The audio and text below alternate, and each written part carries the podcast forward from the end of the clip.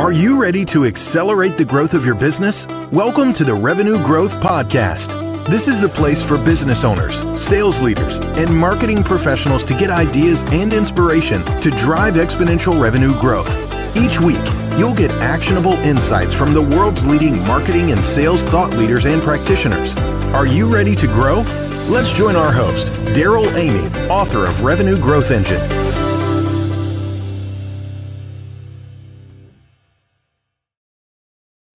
Welcome back to the Revenue Growth Podcast. I'm your host, Darrell Amy, trailblazer and growth architect.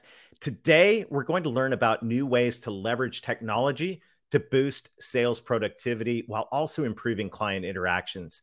This is going to be a fantastic conversation with Joel Stevenson. He's the CEO of Yesware. By the way, if you have a sales team and you want to boost results, you need to get to know selling from the heart. What's great about the selling from the heart approach is how it takes a different dr- approach to driving sales. The goal is to build trust quickly with clients and prospects through authenticity. The result? More effective prospecting, higher close rates, and more referrals. Best of all, the selling from the heart methodology works with your existing sales model. To learn more, visit www.sellingfromtheheart.net and make sure to listen to me and my co host, Larry Levine, each week on the Selling from the Heart podcast. Well, you know, right now it's critical that we enable our sales teams to be productive. At the same time, reps need to be able to have consistent interactions with prospects and clients that are both authentic and personalized. So, to help us with this, we're going to talk with Joel Stevenson. He's the CEO of Yesware, a leader in sales productivity software. He's an expert in helping businesses become more efficient and productive in the way they interact with their clients.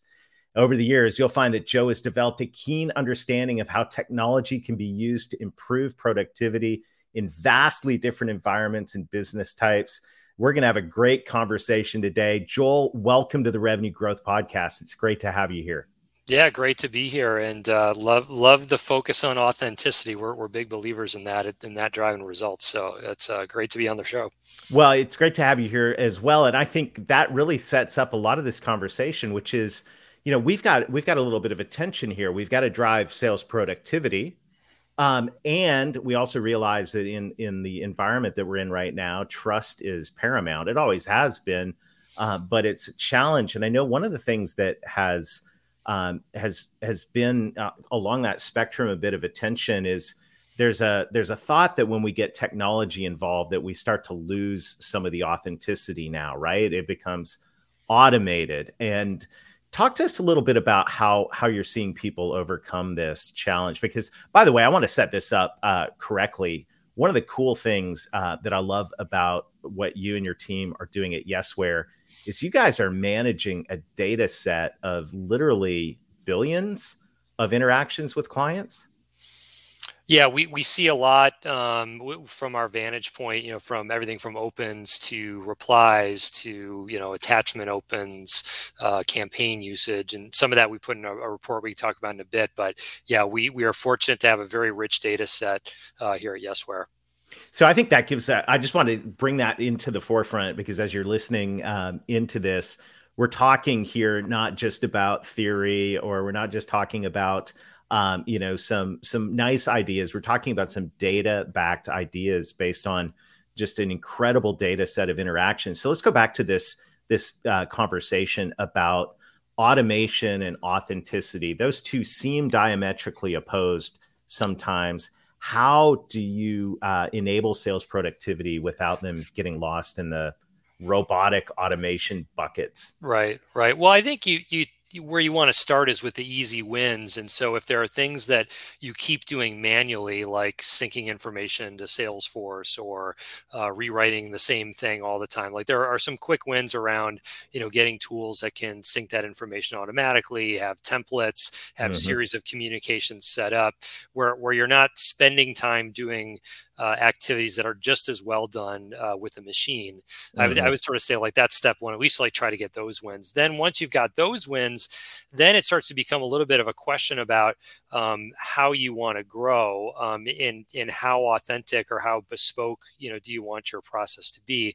Mm-hmm. And you know there are um, you know there's a couple of schools of thought here. One school of thought is well more volume is better, and the way that you would get more and more volume is you would drive more and more automation um, into your tool. And there are there are plenty of tools out there that can drive um, you know really remarkable levels of, of automation. The the challenge that I generally see with that approach is that um, you know everybody is now maybe seven years ago, people were less accustomed to receiving, um, you know, automated email messages from a uh, from a rep. It was people were very used to getting those from marketers, but maybe mm-hmm. not so much from from sales reps. And so, like your ability to still seem human was a little bit better than it is right now. And I feel like now, you know, everybody's gotten, particularly any executive at, at you know a company of any scale, has gotten so many of these um, mm-hmm. over the years that as soon as there's a tip off that it's not really a human behind the keyboard typing an email, I think it's there's you have a very high chance of being put um, in the spam folder if you didn't land there uh, to begin with. Mm-hmm. And so there's um, you know there, there's a promise and a peril of automation where like smart automation makes makes all the sense in the world, but um, you know if you take it too far you you can burn bridges. And one of the things that we we try to caution people about it's very difficult to prove this is more just my assertion um, uh, than i than I, I, have data to support this. But you know w- when you send out tons and tons of emails and you get some responses there's a positive that comes back. Like an affirmative mm-hmm. thing that says okay this i something good happened. I mean it could be somebody telling you like never email me again or take me off your list. Let's assume for a minute you get some positive responses back some level of attention. yeah, you've done some good copywriting or something like that. But it's really hard to measure all the people that silently curse you or that or or you know the the damage done to your brand by sort of being yeah. known as like moronic spammers. And so you what you sometimes see, you know, if you if you watch uh, certain companies over long periods of time, sometimes you get new leadership in, and the new leadership is like the high volume, high automation leadership, and that works for like nine months, right? And then it starts to implode. But like by the time it starts to implode, the leadership's all right well it's starting to implode let's go do it at the next place. And so you could have a resume that says like grew sales or grew revenue by x percent x percent x but but but when when you're constantly not there to sort of then deal with the aftermath of that um, mm-hmm. um, it's it's a little bit of an easier story. But again these things are difficult to prove. It's more of like what you believe um, about the market. But we tend to think that um, especially these days as the countermeasures are getting better, uh, that um, it really pays to uh, invest in uh, in a set of communications that you'd be proud to send.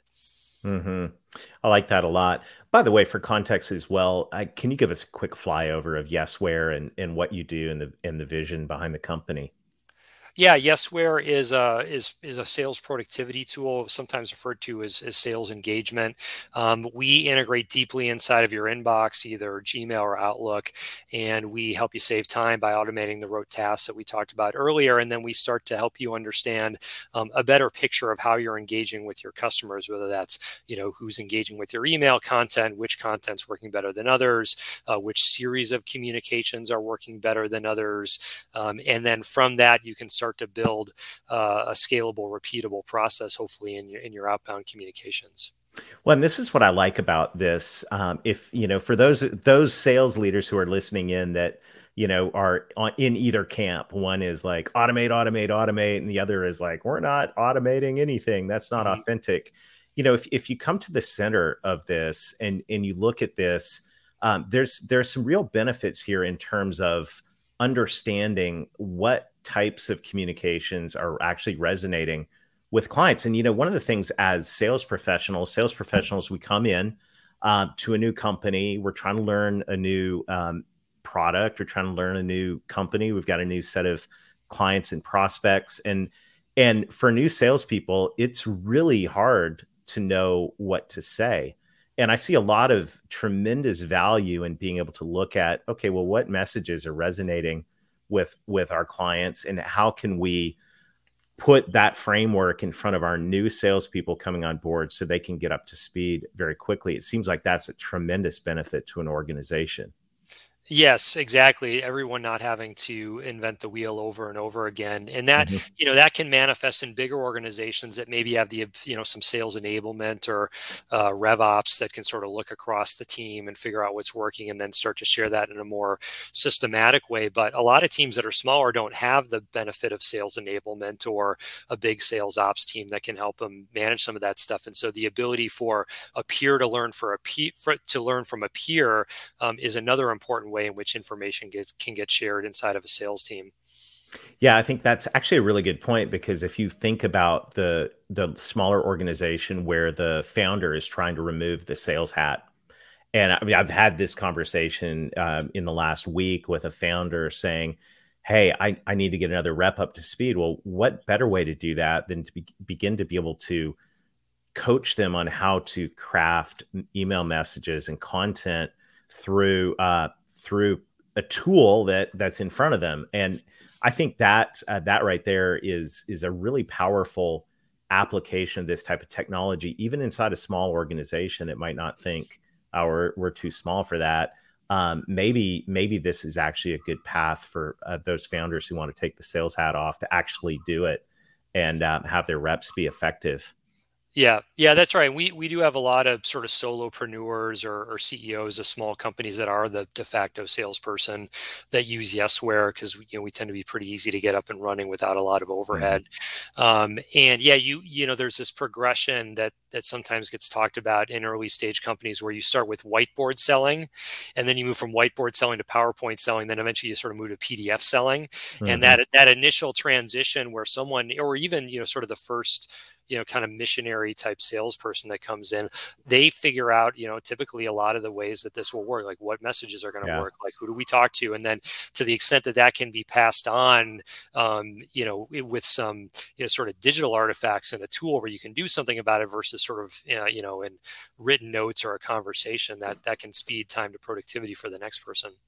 I like that a lot. You know, another another interesting thing about this, and, and once again, we're speaking to sales leaders, some who are on the authenticity side, going, "Let my reps do whatever they want." Um, that's going to get you an inconsistent message, and other that are on the total automation side is probably going to get you a robotic message. But if you can live in the middle, I think another another real benefit to this is thinking about the way that buyers um, needs by the outcomes they want are evolving and thus the way your message needs to evolve um, I'm a firm believer, and we talk about in revenue growth engine that buyers don't buy products; they buy the outcomes the products and services enable, and those outcomes are changing. Right? We had a pre-pandemic, we had a pandemic. Now we got supply chain issues, pricing issues, and if you're listening to this someday in the future, who knows what's going on right now? And, and the reality is, we've got to be able to quickly coach our salespeople through shifting the message and the conversation so that they're relevant um, I'm curious how you're seeing organizations leverage technology like Yesware to shift those sales conversations to adapt to the marketplace. Yeah, well, I mean, a, a, huge shift that you're seeing not only you know from the market is how we can sell, right? And so, like the mm-hmm. yeah, the last time I saw a study like this published might have been five or six years ago, but at the time, the, the study suggested that there were 6 million non-retail salespeople in the US. And of the 6 million, about half were focused on inside selling and about half were focused on outside selling. Well, I'm pretty sure they're all focused on inside selling now um, and remote selling. And, mm-hmm. I, you know, we, our view is that it's probably for most industries not going back to the way it was because even if the reps want to get out and travel and do whatever, I the buyers have figured out that, you know, we can actually get a lot done remotely and it's, it's a better use of, of the buyer's time in many mm-hmm. cases to, to, to drive a remote selling process. And so one, one of the things that we've seen emerging in the pandemic is a lot of people that are having to figure out how to run a a digital or remote first sales process, maybe for the first time in, in their hmm. career. Yeah. Um, and, you know, and it's not like you can't show up to somebody's office anymore. You maybe can't even get them on the phone, you know, and so you need a tool like, uh, like email in, in many cases to open up a conversation. And so there, there's some amount of, um, you know, training that has to be done about, okay, well, okay, and now I understand that I've got to, you know, maybe do a little bit more volume that I'm that I'm accustomed to. And as you said, like I, I need to also customize these things and make it relevant to my buying audience. So how do I use these tools? Um, and then how how do I understand the information that's coming back from the tools? So you get a lot of questions about like, well, when is an email open an email open, and like, what does this mean or what does that mean? Mm-hmm. So there, mm-hmm. there's a good amount of I feel like of um, you know people just coming into technology like this for the first time even though it's been around for um, a, a, number of years uh, now. And then I, I, think from the buying side uh, a couple of things. One is um, on the the phone side, I think one thing that's really different is, you know, I remember when I first started my sales career, like I used to call into the switchboard and, you know, you'd figure, you know, there was a game about like figuring out the person's extension and then figuring out the way to bypass the, the operator. There were all these, you know, books written about like how do you get past the gatekeeper and get to the person's phone. Yeah.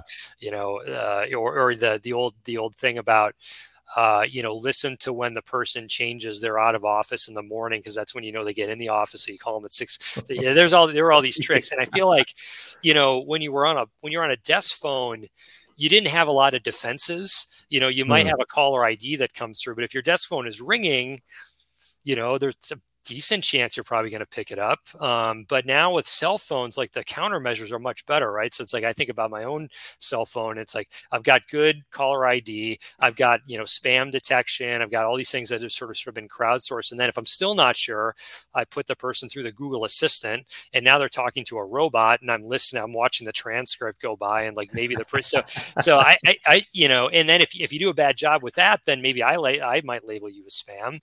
Right. Uh, I try not to tough. We're, we're in that we're in that we're in that business too. But um, mm-hmm. so I, I, feel like the um, particularly on the phone side, it's a lot more difficult to do cold outreach on the phone um, than it ever was. And then on, mm-hmm. on, the on the email side, you know, you've got to sort of deal with the fact that now you know email volumes are going up. Um, you know, people are, are maybe tethered to their desk all day so you got a better chance of hitting the inbox but also um, you know uh, tools like google are, are, filtering more and more stuff out of the inbox and so you've got to figure out um, you know how can you how can you ensure that the message that you're going to write is going to land in the inbox and then when it does land you know you've got probably one shot at the person you know so bet so better better be good. Yeah. This is uh, you know it's interesting because it feels like the screws are being turned down on all of these these areas of communication. And I think that's why being analytical about what's working is really important for companies right now. You know, rather than just hoping that your sales team um, is coming up with some type of of cadence, if they're doing a cadence at all, mm. Yep, Which right. you know, oh, they're not interested. Uh, yeah. having a cadence and having software that enables that cadence and measures it is is critical. I love how um, you put together the sales uh, sales engagement data trends report. Um, and we talked earlier about how you literally have billions of interactions. So if anyone knows what's working and what's not, um, when you've got that set of data, it's extremely helpful to know what's working. So I'm curious as as you look at the trends and you look at the reports, what are some things that jump out to you in terms of what's working and what's not, and how we should be thinking about business development in 2022? Yeah, in in and you know for this particular report, we actually took a look at some of our uh, you know some of our highest growth customers that we know from mm-hmm. sort of external uh, benchmarks and measures. So these are you know it's not only the whole custom Yesware a customer base, it's like the ones that we know are sort of killing it um, cool. um, out in the market right now. And I mean one of the things that I think maybe uh, you know might surprise people is that what, what one of the things we talk about in the report is sort of like the the the best cadence based on reply rate and that actually extends out 14 days i think so, yeah. some some people have a point of view that like you know maybe it should all be within like a very short thing or should be you know or some also says like drip it sort of forever but um, this data suggests that you know sort of the the middle, what I regard as a middle approach, um, yeah. and that would be you know six touches over 14 days across a couple of different channels um, is the one that that seems to be emerging. Now these things can change quickly, just like subject lines and all. You know, right. it's a dynamic. You know, you're sort of competing in a dynamic market, not only with um, what you're trying to do to, to cut through. But then as others copy tactics that are working, you then maybe have to change your tactics again. So right. th- these things can change quickly, but this is what this is what t- tends to be working right now um, on average for the, the high performing teams that we studied.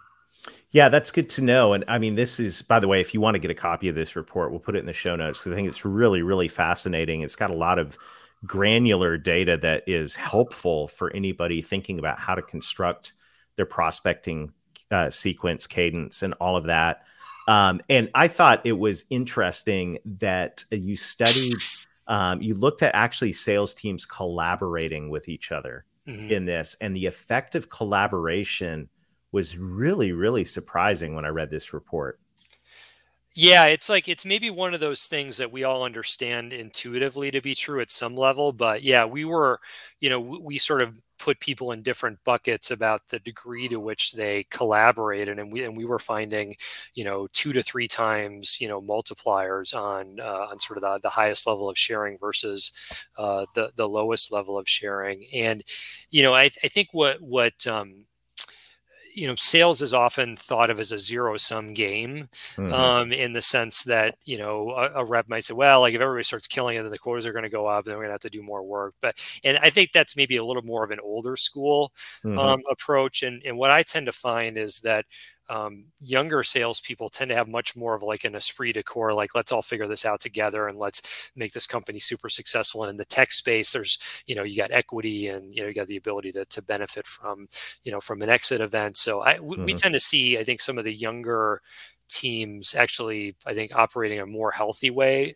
as it relates to um, to, to, teamwork. But um, you know, if, if, one person figures out that okay, when we go from the demo meeting or from the discovery meeting to the demo meeting that actually when you send this white paper to the person we've got a much better chance of getting them into the into the demo meeting then that once that gets shared now everybody in your team is immediately more productive right? Yeah so yeah. that's where you start to get some unlocks and some of the things that you know you can really start to build a, a repeatable scalable motion against that's really, really cool. You also study, I mean, it's down, this report's fascinating. And anybody that is involved in prospecting, and I think all the marketing people that are, are listening in are going to find this interesting as well. Based on our data, the best time to send an email is 1 p.m. 1 p.m., right? Who'd have thought? And, uh, you know, the second best is 11 a.m. And I think that's really fascinating, just starting to think strategically about when we, not just when we call, but also when we we send messages. Yeah, yeah, that's right. Um, and you know, again, this is this is a sort of thing that can move because as you know people start to find things at work and the word gets out about it then everybody starts sending emails at 1 p.m and then now you got to move to you got to right. To, you got to move to some other 1259 right right but you know at some level there there's there is some logic in it in the yeah. sense that particularly in a covid world you know a lot of people are going to have some breaks during lunchtime mm-hmm. and they're you know because you know there's going to be some uh, some amount of meetings or some amount of people that are not going to want to schedule meetings over lunch but you're sort of sitting there at your desk desk, you know, eating your sandwich or something, and you're kind of scrolling through emails and looking through, and you've got a little bit of maybe just a little bit more of a window of free time there um, than you might during the morning when you're trying to catch up on all the stuff from the day before, and you might be scanning emails but, but perhaps not replying, or then at the end of the day, where like you're trying to wind things down and be done with work, um, or maybe there's a few fires that are burning inside your company that are more important than you know replying to this person that you've never heard of before. Mm-hmm. Yeah, I think that the, all of that it, it, continues to make the case for productivity um, software and some level of automation. Because if you're a sales rep and you're just banging emails out on, you know, on through your through your email client, whatever you use, you're going to send it whenever. But if you've got some level of automation and a sequence queued up, you can say, "Hey, send this at at a optimal time." And That's I also love. Yep yeah, so this this is uh, my friend Larry Levine's gonna be really happy about this because he is a firm believer that Saturday is uh, the best prospecting day, hmm. and uh, weekend Saturday is the best weekend day to send meeting invites. There you go, folks. Um, but I think this is you know this is once again another another benefit of of automation because you don't necessarily always need to send everything at nine to five Monday through Friday. Yep. Yeah, yeah, ex- exactly right. And and, may, and this may be another thing that um, you know perhaps this is well this was always true but as, as lines are blurred between uh, work and home and covid times you know mm-hmm. a lot of people might yeah like saturday morning there's less other emails coming in but i'm still scanning my work inbox because i'm sitting in front of my desk like yeah uh, you know so yeah there, there's definitely some cool. things changing well, this is a great report. We'll put it in the link um, sales engagement data trends for sales managers to know going into 2022.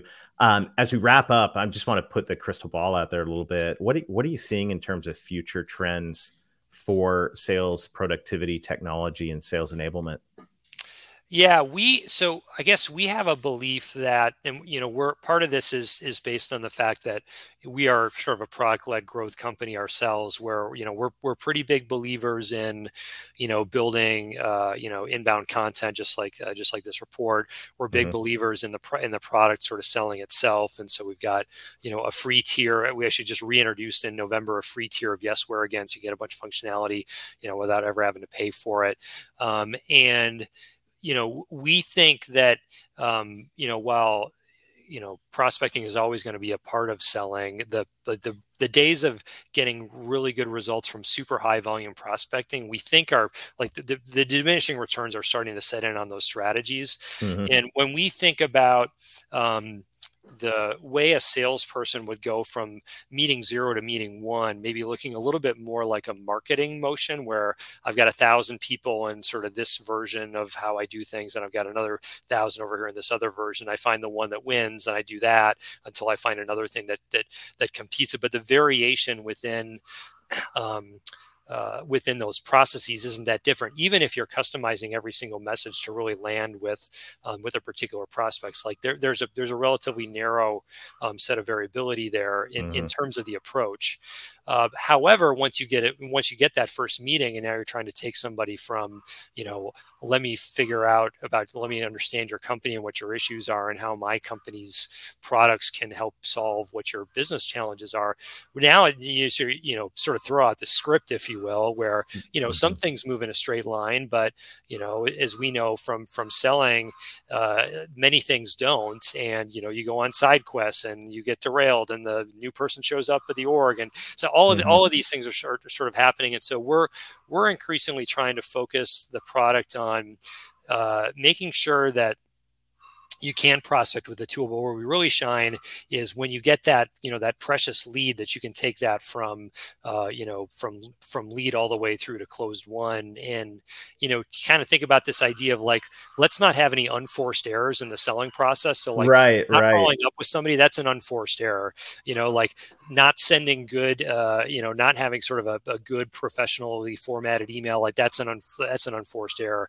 And so if we can help people with the follow up and the right set of things to do, you know, at the right time with the right set of people. That's we think that would be uh, that would be a great help to a lot of reps. So that that's where we're we're trying to take things. Absolutely love it. What a great conversation, Joel. Um, I just want to say a huge thank you for uh, not only investing with our audience here today. Um, and I know everyone's going to want to get a copy of that special report, but I just want to say thank you as well for um, being generous to share this data with the whole world and coaching all of us on how to be more excellent. Um, I think that is uh, awesome. And uh, best wishes to all the things that are going on at Yesware. It's really, really cool. Yeah, well, thanks for having me. And you know, sales is hard, but it's very important, you know, for the spread of ideas and sort of the functioning of the economy. So happy to to give back. Awesome, awesome. Well, what an incredible conversation today, and I think right now, um, you know what I want to challenge everybody to do is is take what you learned today. This this might be an episode you want to go back and rewind and take a few notes because I believe that there are some things that all of us can apply to make our sales teams more mm-hmm. effective. The other thing I wanted to say as well is I believe that marketing people, this is we talked about collaboration. It's great for salespeople to collaborate together, but with this type of, of tool in place as well, let's get the marketing people and salespeople in the room together discussing what's working in terms of the message, and let's collaborate to uh, succeed. Once again, uh, thank you for joining us today. Thank you for everybody who's uh, leaving reviews. If you're not subscribed to the Revenue Growth Podcast, please hit subscribe. Uh, share this podcast with your friends and colleagues, especially those in revenue generating positions. We've got a fantastic lineup of guests coming up throughout the winter and spring. Um, so I look forward to sharing more and more ideas all around driving and accelerating revenue growth. So I want to encourage everybody out there. I know that it's uh, in some industries and some parts of the world, it's really challenging. As we said uh, all last year, let's get going and let's get growing. Would you like to get complimentary access to the Revenue Growth Engine audiobook?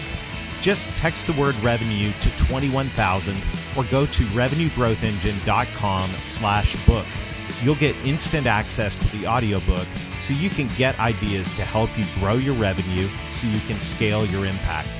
Text the word revenue to 21000 or go to revenuegrowthengine.com slash book to get instant access.